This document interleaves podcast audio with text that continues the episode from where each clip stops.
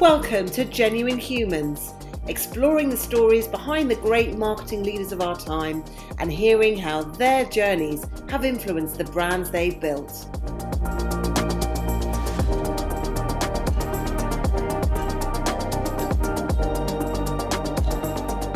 Brought to you by The Social Element, here are our hosts, Tamara Littleton, CEO and founder, and Wendy Christie, Chief People Officer.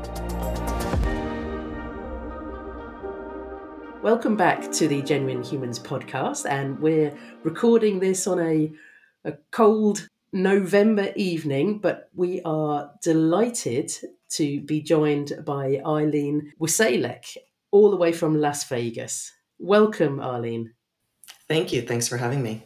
And of course, I'm here with uh, Wendy Christie, our fabulous co host. Hi, Tamara and Arlene. Lovely to see you both. And of course, you know each other from way back, don't you? Wendy, and do you want to just sort of explain how you know Arlene? Of course. So Arlene and I first met in an AOL chat room 25 years ago I, I, was working out which just seems crazy. And at the time arlene um, and i'm sure we'll hear more about this as the podcast goes on had been part of the startup team for aol uk and uh, was responsible for amongst other things for recruiting moderators and that's how we met. And then i ended up working in-house with arlene in london and the rest is history. Community management before community management was a thing. Exactly. You're pioneers well, Arlene, you're the Senior Vice President and Client Solutions and Strategic Consulting at Allied Global Marketing. But I, what I would really like to do is just go backwards and find out about your career, maybe your early career, how you got to be where you are now. And please just, you know, take your time, share your story. I always wanted to be in the media and entertainment business ever since I was a little kid. But after getting out of college, I didn't want to go the sort of, you know, fetch coffee and print scripts route. Um, I wanted to do great things with my degree. So I made the very conscious decision to go into an allied field, so to speak, and then do a lateral once I had risen high enough in the industry. So I um, did exactly that. I started out at Ogilvy, which was Ogilvy and Mather at the time. Started out at Ogilvy as an assistant media planner, rose through the ranks there to be assistant media director, and then got recruited away by a television production company to be their vice president of marketing. So um, it, kind of worked out exactly as I planned, although I'm not sure it, it, wasn't necessarily intentional in that sense, but that is exactly what happened was I got to a certain point in an allied field and then got to go into directly into the entertainment business. Um, after several years at the television production company, I by then was married. I uh, had a child, decided I would take off a few years um, and stay home with our son. But I kept working. I was consulting and kept my fingers in the business. And then uh, my husband, who was working for Disney, uh, was given the opportunity to uh, relocate to London and start up and run the first non US Disney channel. So, uh, toddler in tow, we moved to London. I ended up uh, seren- in, a, in, an act of serendipity meeting the uh, newly installed managing director for AOL UK. Internet was still rather novel in the UK in 1995. Not too many people had heard of it, let alone heard of America Online. I had heard of both. Um, so he invited me to come on board and join the team, which I did. And it was fantastic. I worked at or with AOL for the rest of my time in the UK. Then when we moved back, it was more consulting. And then I ended up in one of those positions where a friend needed someone to come in and help uh, manage his production company. And uh, once again, I found myself falling backwards into an unintended but rather delightful career helping to produce uh, music documentaries. Music is a real passion of mine, so that was amazing. I worked on feature documentaries about James Brown, about John Lennon, about Harry Nilsson. It was an amazing, amazing time. Then, uh, through another act of serendipity, because I know uh, Wendy's going to ask about this, I found myself on Facebook one day uh, where I was used to playing uh, Scrabulous and uh, fell into playing Scrabulous when there was an outage of some game or other. Fell into playing Scrabulous with a guy. Uh, I didn't know who he was. Um, but he was really, really good at Scrabble. And we had a bunch of mutual friends. So at one point, I said, Who is this guy with whom I'm playing Scrabble? And they said, Oh, you know, it's Curt Smith from Tears for Fears. and I said, You got to be kidding me. Um, so I was a massive fan of Tears for Fears. But I, in fact, my husband and I, I think our third date in the 80s, we went to a Tears show. So um, Curt and I ended up chatting in the Scrabulous um, chat room. And at one point, he started telling me that he was going to release a single, uh, a solo album, but he wasn't quite sure how to go about it. And he didn't necessarily want to work with the label system at that point. And I sort of impulsively said, let me help you with that. And so I signed on as his personal manager. And during our five years working together, we expanded his career into scoring, acting, public speaking, solo acoustic performances. It was my favorite job ever. And about the time that was winding down because he wanted to, he needed to go back to Tears as a full time venture at that point, and Tears took on new management and didn't really want him having independent management. And it was time for us to sort of move on. A friend of mine who owns a brilliant creative agency in Los Angeles called BLT asked me to come in and help on one of their accounts. And it was through working at BLT for several years as a producer on digital creative, I worked with several media agencies. One of them was Allied. And when my husband and I decided we wanted to move to Las Vegas, someone from Allied reached out and said, We want to open a Vegas office. Would you be interested in coming on board and running it? so wow. it's quite a daisy chain of being in the right place at the right time and sort of being open to opportunities. And I do believe that my I, I, attended Smith College and I majored in English. And I do believe that one of the values of a liberal arts education is being able to analyze and adapt and see connections and things. And you might look at my career path, one might look at my career path and say, well, she's a dilettante and just bounces around. But there is a through line to all of it. It's always around media and tech and entertainment.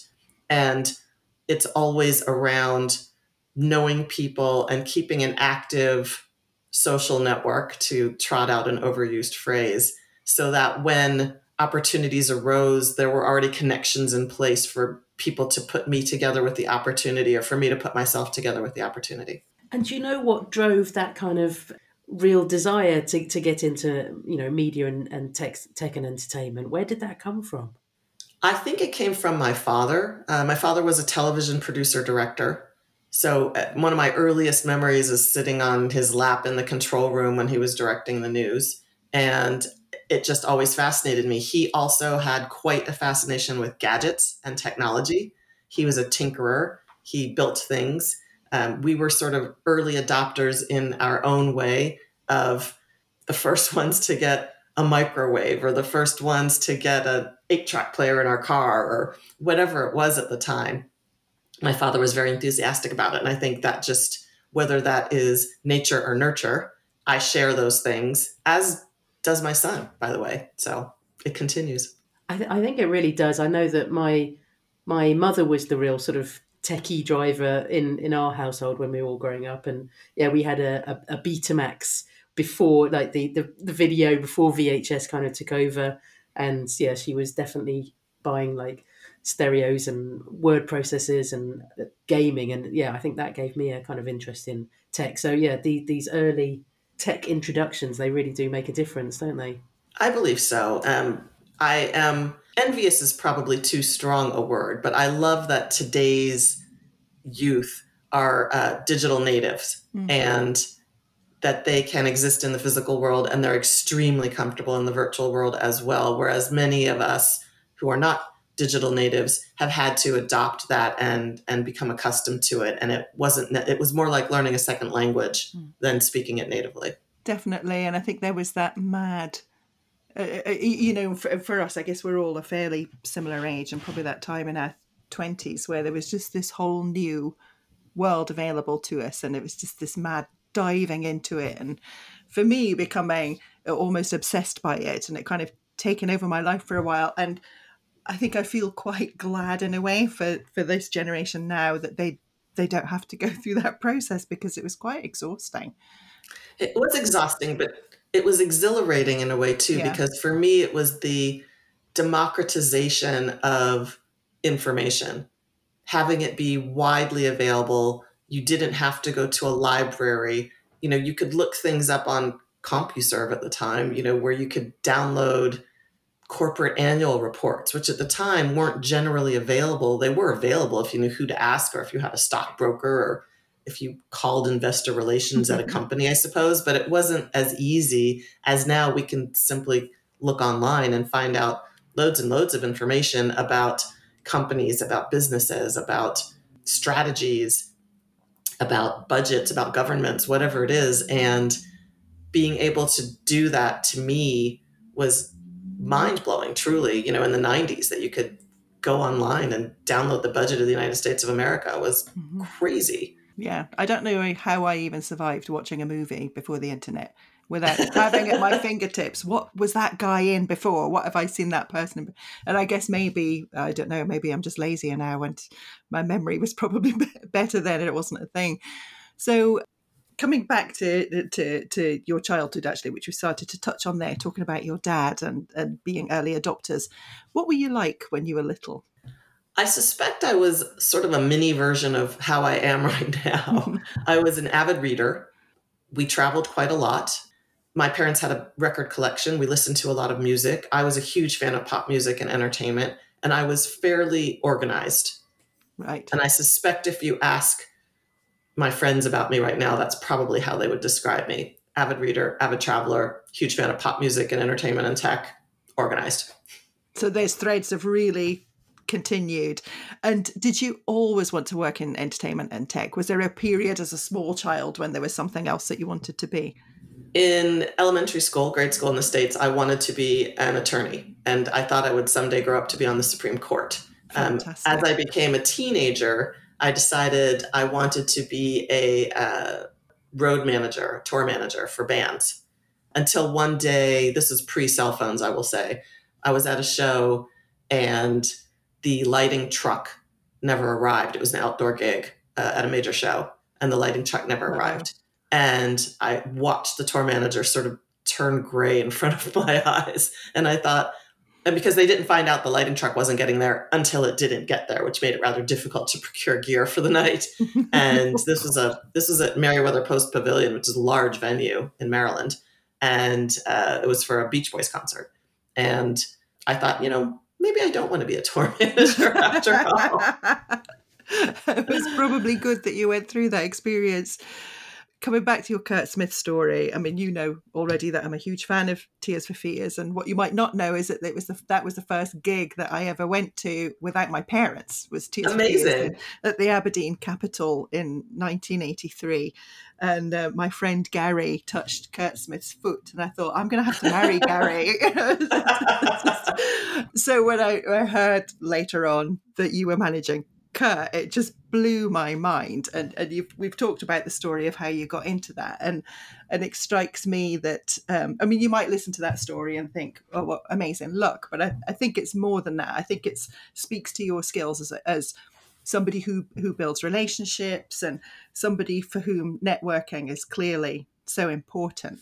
So I'd love to hear more about that importance. What you know, how did you develop that those skills, and what you know, why are they so important to you? Well, at the end of the day, most skills are commodities. For example, it's not, we can all agree, it's not brain surgery to do marketing. so, what sets the best people apart is their willingness to learn, to teach, to engage with the world, to give and take. So, the pandemic has made that a lot more challenging for all of us, but not impossible. And other than trying to convince people to get vaccinated, most of what we do as marketers isn't really saving lives. So, that's not to say that it's not a pressure filled environment distinguished by changing budgets, Mhm. changing products, changing deadlines, having to react nimbly to world events. So we all want to work with people we want to work with, um, not just who can execute the job, but who can make you feel like you have support, like you're in it together, like you have somewhere to turn. So building and maintaining a network is super important to this. My friend uh, Amber Naslund uh, whom you might follow on Twitter, uh, just tweeted recently relationships matter. You build them over time, not when you suddenly need them. And when you are in a position to encourage your teams and colleagues to forge new career paths, do so. Their growth is your success story. So I believe that. I believe in offering support to people without expecting anything in return. Wish them happy birthday, send them an article you think they'd find interesting, refer interesting job opportunities or clients their way, check in on them, establish what I like to call a reservoir of goodwill. And that way, when you do need something, the person on the other end won't feel like you're taking advantage of them. They'll want to be there for you and they'll want to help you. I love that, and and sort of think, and thinking back um, over your whole career, which obviously is varied. Who are some of the genuine humans that have really influenced you or supported you? The first one I can remember is a fellow Smith College alumna, Dolly Wagaman, who was uh, considerably older than I was. I met her when I relocated to Los Angeles right after school. She was a brilliant woman, undaunted, uh, really did not ever wake up in a day and think there was something she couldn't do if she put her mind to it. And she was very supportive of me, didn't do things for me, mm-hmm. but helped me see that I could do them and helped support me when I made decisions to do them. So she was the first one. My first bosses at Ogilvy, a friend of mine called Seth Levinson, who I met at the production company, who introduced me to online services. He, you know, I he showed me CompuServe through a coupler, you know, in in 1988 or 89, and I immediately went home and said to my husband, "We need to get a computer at home." And luckily, my husband said, oh, "Okay, if that's what we need to do, let's do it." And we went, and people said to us, "Why do you need a computer at home? That's absolutely ridiculous." so obviously, it was not ridiculous. Um, it was scary and interesting, and um, but Seth definitely opened my eyes to this world of online communications um, Don Bailey, my friend who brought me into BLT, which ultimately led to me being hired by Allied, um, and my current bosses, Kelly Estrella and Adam Cunningham. They have supported me, challenged me, mentored me. I've been at Allied longer than I've stayed at any other company in my entire career. I've been here seven years now. So they are fantastic and have allowed me to grow and uh, and learn. And then I'd have to say, last but not least, my husband Tom. He's a former client of mine. Um, that's how I met him when I was at Ogilvy. He was one of my clients at Mattel, and he is my north star. He gave me the single best piece of business advice I've ever had, which is before doing something, stop and ask yourself, what's the upside? Right. And if there isn't one, don't do it. Great advice, Tom. Yeah, I love the clarity of that. Actually, just focusing on on Allied a little bit more, I'm I know that you've worked with some uh, amazing brands. Which ones are you either particularly enjoying working with at the moment, or or maybe some from your past? Well, right now we're working with AMC Networks globally, so that is fascinating. We are spending as an agency, we work with both live and filmed entertainment. Mm-hmm. So we have the opportunity to not only be part of this relaunch of the world into a return to normalcy, but working with uh, filmed entertainment, both movies and cinema, as well as linear and streaming networks. So that is fascinating. In the end of the day, as I said earlier, we're not necessarily saving lives, but we are providing entertainment to people. And that makes me feel good. So I love working with that. We also work with hospitality companies mm-hmm. um, like Station Casinos uh, Resorts World, others. We have a new client now called Illuminarium, which is an immersive entertainment experience um, in the States, but it's growing as well. So those are all fun, exciting, sometimes category defining clients, which are some examples. Our, our website at alliedglobalmarketing.com has a lot of other clients with whom we work. I don't want to appear to be favoring some over others, but those are ones that um, I'm working on right now, which are fascinating. And outside your fabulous clients, which other brands are, are, kind of really impressing you at the moment, or or is there any one that you would absolutely love to work with? So impressing me at the moment is just sort of what's going on in the industry. For example, Nike have just applied for a patent for some patents in the U.S. of digital goods, which is indicative of their interest, perhaps in the metaverse and in NFTs or other ways to represent their and, and monetize their products and their brand um, virtually, which I think is fascinating. Geico Insurance in the States makes lots of funny and clever uh, television commercials, but they have one that's been so funny and so clever that they've run it for a really long time now. It's um, with a tag team, the um, you know whoop there it is, and if you have the chance, Google it and look it up. Uh, it is hilarious. It's perfectly cast and acted, and it's really really funny. So I admire that. And then there is a brand new app called Clay that is getting some serious love on social and it has one of the best privacy policies policies I've ever seen, which mm. makes me love that brand. love a bit of privacy. Yeah. you, have been in the industry for uh, for a long time, like uh, like Wendy and I as well. It's kind of a slightly bigger question, I suppose. But what could we do better? What what changes do you think that we still need to make in the industry? I'm happy to report that my agency's leadership is a welcome exception to this, but I believe women need more representation at senior levels in the industry. We should insist on equal representation before, before agreeing to participate in panels. We don't want to be sort of the token female. We want women to be equally represented. We're half the population. We should be half the panel. No more of this, I just want to pick your brain or sorry, but I don't have budget for speakers. I mean, unless your bank accepts exposure as a mortgage payment, we should insist on being paid what we're worth. Yeah, and it's funny when you kind of um, I, I, various people on Twitter sort of share these these stories about how their approach to do speaking gigs, and when they say, you know, how much, they'll sort of say, "Oh, sorry, there's no budget," and then suddenly they find a budget. It's kind of it's all a bit fishy, really. I think uh, it's it's very unfair. Yes, I agree obviously it's still a fantastic industry. What is the best thing about our industry, and and perhaps what advice would you give to future leaders?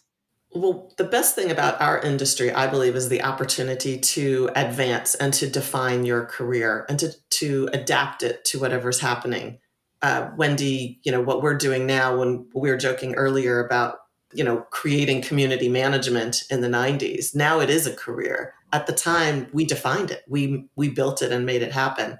So so much about our industry is new. There are new products new platforms new measurement it's never too late to get started and it's never too late to learn so my advice would be to find a mentor um, maybe more than one mentor and when you're able to be a mentor don't give into misogyny or feel like women in the business is a zero sum thing. Your success doesn't have to come at the expense of other women and vice versa. There should be room for all of us. And another great thing about our industry is there is not the need to necessarily have a graduate degree or go through training programs. Many of us learn, I, I don't have a graduate degree.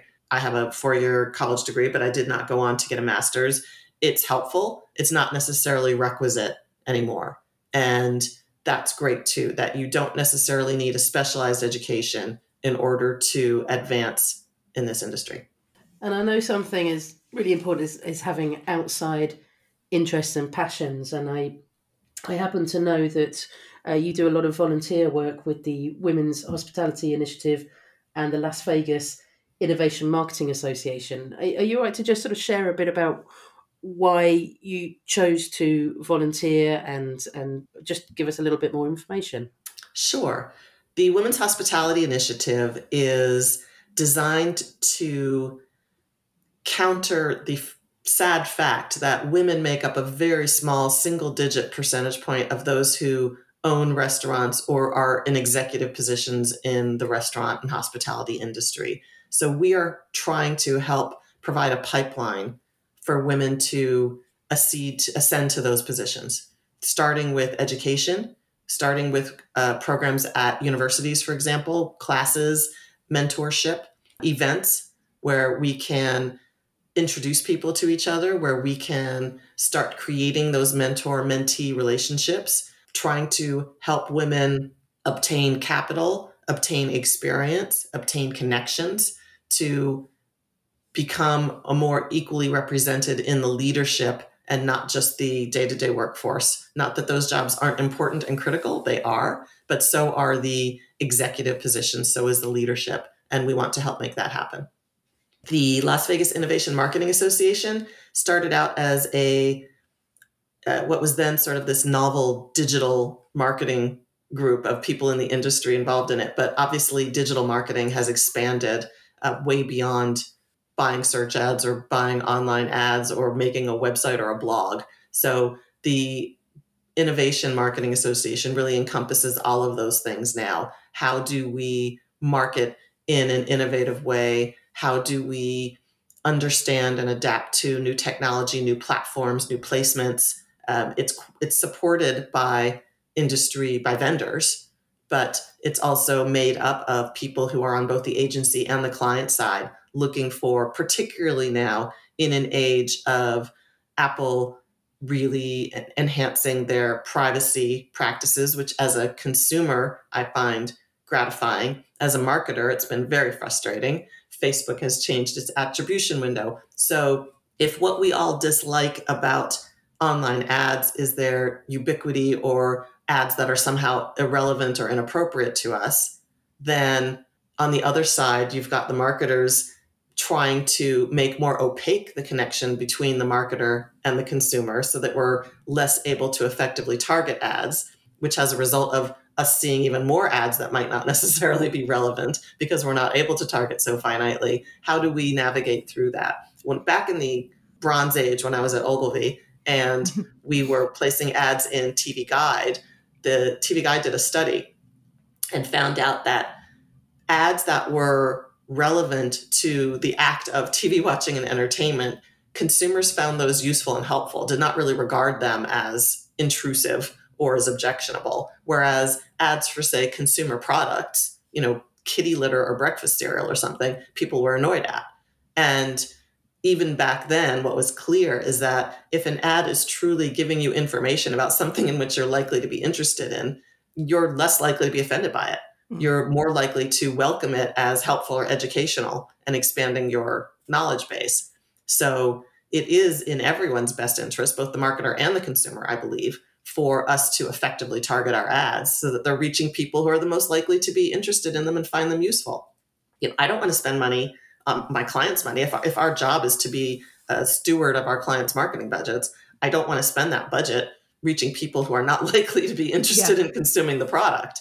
So that's that's an ongoing challenge and it's one that the las vegas innovation marketing association is helping in in our local market to try and combat brilliant we're going to move on to the part of the podcast now where we get a bit more personal. So we've got some okay. quick fire personal questions, hopefully nothing too awkward. Um, so, what's your idea of a perfect weekend? Any guilty pleasures?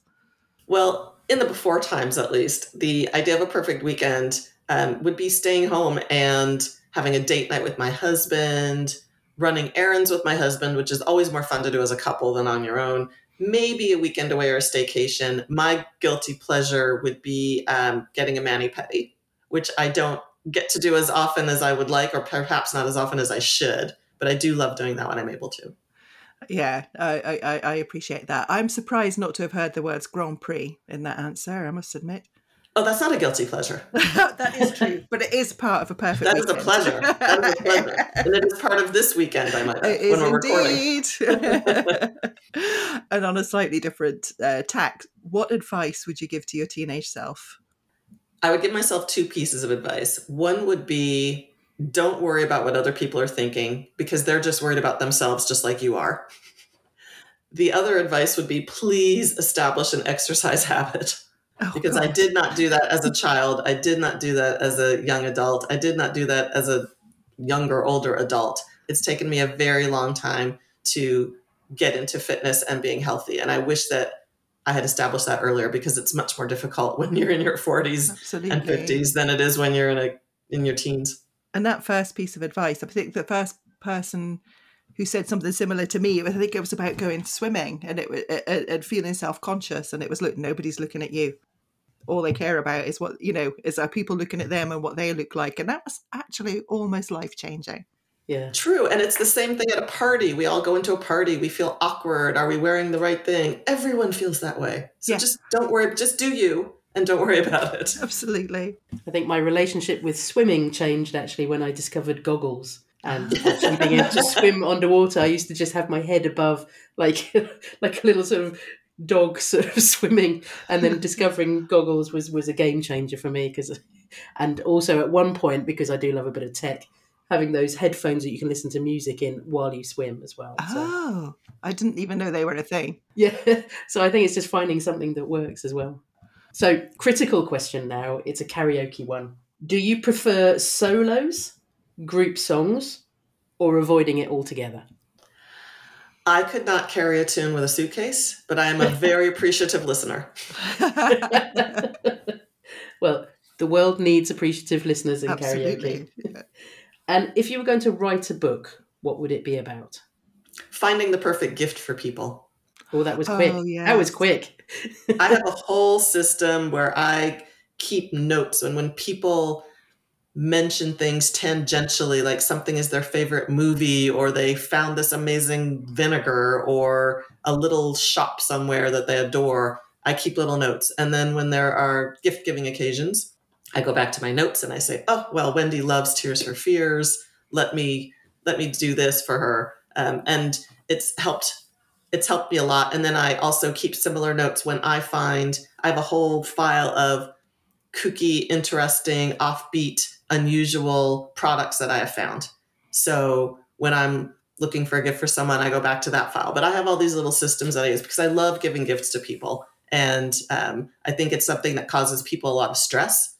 They don't know what to give people. They don't know if it's appropriate to give this to a colleague. They don't know what to bring to a dinner party. They don't know what to do for the office white elephant, whatever it is. Gift giving causes a lot of stress. And I think I could write a great book about uh, relieving that stress. I think you could, and I can attest. I've still got I've got a triple triple Billy Joel CD that I got from you in the nineties, Arlene, and it was so thoughtful because I thought I love Billy Joel, and I must have mentioned it at some point, and Probably. you wrote it down. yeah. I think I'm beginning to understand why you're so brilliant at networking and building relationships as well, because that is a cornerstone, isn't it? Listening, taking notice, taking notes. That's that's above and beyond. I I uh, I applaud that. Thank you. So speaking of gifts, if Tamara and I could gift you an extra hour every day, what would you do with it? I would hire a trainer and work out. I used to do that in Los Angeles. I had a trainer, brilliant guy called Ryan Baylor, and I worked out with him three times a week for years and just absolutely adored it and have not made, I won't say haven't found, haven't made the mm-hmm. time to make that kind of a connection and do that here. But I liked that because it was an hour that was all about just me. It wasn't about my husband or my child or my job or my volunteer commitments. It was just me. And it made me feel stronger mentally and physically. So I miss that. So you would go back to that. That's great. A great answer. I think you touched on this a little bit before, actually. We're talking about being an avid reader and being super well organized. How else would your friends describe you? And is that how you'd like them to describe you? Oh, that's an interesting question. They would describe me as loyal, spontaneous, impulsive, if you will, very much into food and wine and travel, and a superb gift giver. And uh, that's probably exactly how I would like them to describe me. That's that's how I see myself. Um, I would probably add something in there about entertainment and technology, but yes. Cool. That sounds spot on. And, I, and some things very much in common with Tamara as well, I would say. Arlene, is there anything that you dream of doing that you haven't done yet? I have always said I wanted to learn to tap dance and to play the drums. That plays sort of right into my preference for the rhythm section and probably why the musician I managed plays bass. but, but yeah, those are two things. And you could be well within your rights to say, well, why don't you just do that? And that's an awfully good question for which I don't have an answer, but I should. I think the person who had an answer to that question would be very, very rich. Why don't any of us do the things we want to do or should do? Exactly. I must admit, um, learning the drums was one of my favourite things to do. I'm, I'm sorry to sort of, if that makes you feel jealous in any way, but I learnt when I was 14. And what's amazing is that it never really leaves you. So you can, I can still get on a drum kit and just sort of play a, a you know just go a bit crazy and it sounds okay.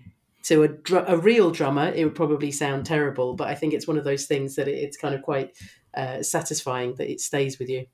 Well, you know, when I was a kid, I wanted to learn to play drums, and my parents said no. we had a very small house, and they were like, "No, you are not. No, not a thing." But at the time, uh, digital drum kits weren't available yet. Right. So now I feel I could, in another world, I could acquire a digital drum kit and learn how to drum without annoying my husband or our neighbors. And um, I might just do that. Yeah. Uh, you see, I was old school. I there was a drum kit at school, but I practiced on cushions at home. So mm. I was before before they brought out the digital ones. And now you could now I could take a class via YouTube or something. Like I wouldn't yeah, have yeah. to have a drum teacher per se. I wouldn't have to go to, for lessons or have someone come here. I could just do it on my own and, and figure it out. So I might well do that. Maybe this is going to be part of the metaverse that you can just sort of like go into the metaverse, sit there, play the drums. Who knows? Maybe. I kind of, I do kind of miss real life though. Yeah. Well, we could talk to you all day, but we are actually coming to the end of the podcast. But before we finish, is there anything that we haven't asked you that you wish that we had asked you, or is there any sort of closing thoughts that you'd like to share? Your questions were brilliant, I thought. So, uh, nothing that I wish you had asked me that you hadn't.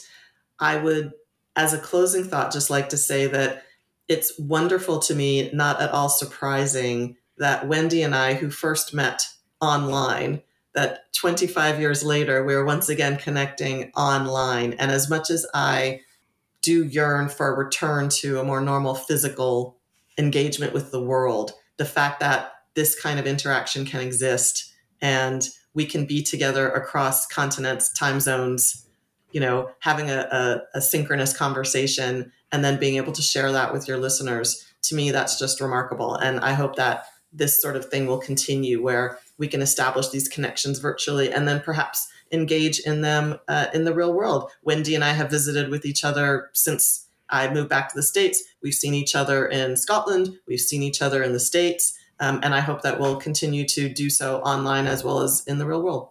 As do I, Arlene. Thank you. And a closing thought from me is actually to say thank you to you both, actually, for supporting me in my career. I, I don't know if I would have got into the industry in the first place if it weren't for you, Arlene.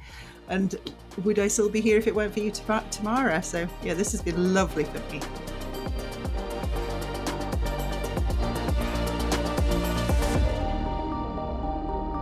You've been listening to Genuine Humans, brought to you by The Social Element. If you loved what you heard, remember to subscribe, or you can find out more at www.thesocialelement.agency.